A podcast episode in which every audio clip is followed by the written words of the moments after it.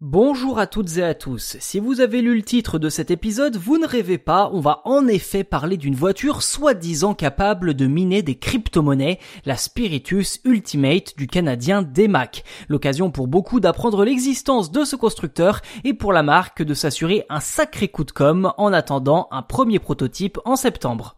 Dans le détail, la voiture ne pourra miner des crypto-monnaies qu'à l'arrêt uniquement. Pour ce faire, la Spiritus Ultimate embarquera un processeur graphique GPU suffisamment puissant pour extraire de la monnaie numérique. Sans préciser lequel sera utilisé pour l'instant, on peut s'attendre à ce qu'il s'agisse d'un équipement spécifiquement développé à cet usage, comme les CPM 50HX ou 90X de Nvidia par exemple. Le minage se fera lorsque la Spiritus sera stationnée et en charge, soit branchée au secteur, soit sur une station de recharge sans fil conçue par Mac. D'après le constructeur, il sera même possible de lancer le processus lorsque la voiture sera en charge via ses panneaux solaires intégrés, ce qui est assez étonnant étant donné la grande consommation d'énergie qu'entraîne le minage des crypto-monnaies.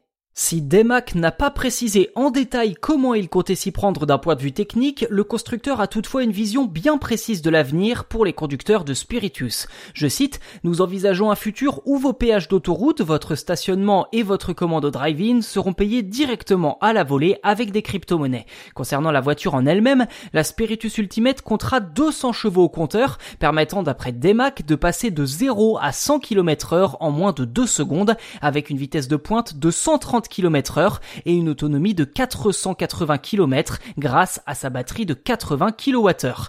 De leur côté, les panneaux solaires seront destinés à alimenter les systèmes non mécaniques, soit tout le système électronique et informatique de la voiture. Sacrée responsabilité. Alors on va pas se mentir, une voiture électrique capable de miner des crypto-monnaies est une excellente nouvelle uniquement pour le constructeur finalement, car l'ADN même d'une voiture électrique est de réduire la pollution liée aux moteurs diesel et essence. Or, miner des crypto-monnaies grâce à sa voiture est en quelque sorte un non-sens écologique puisque cela demande une énorme quantité d'électricité.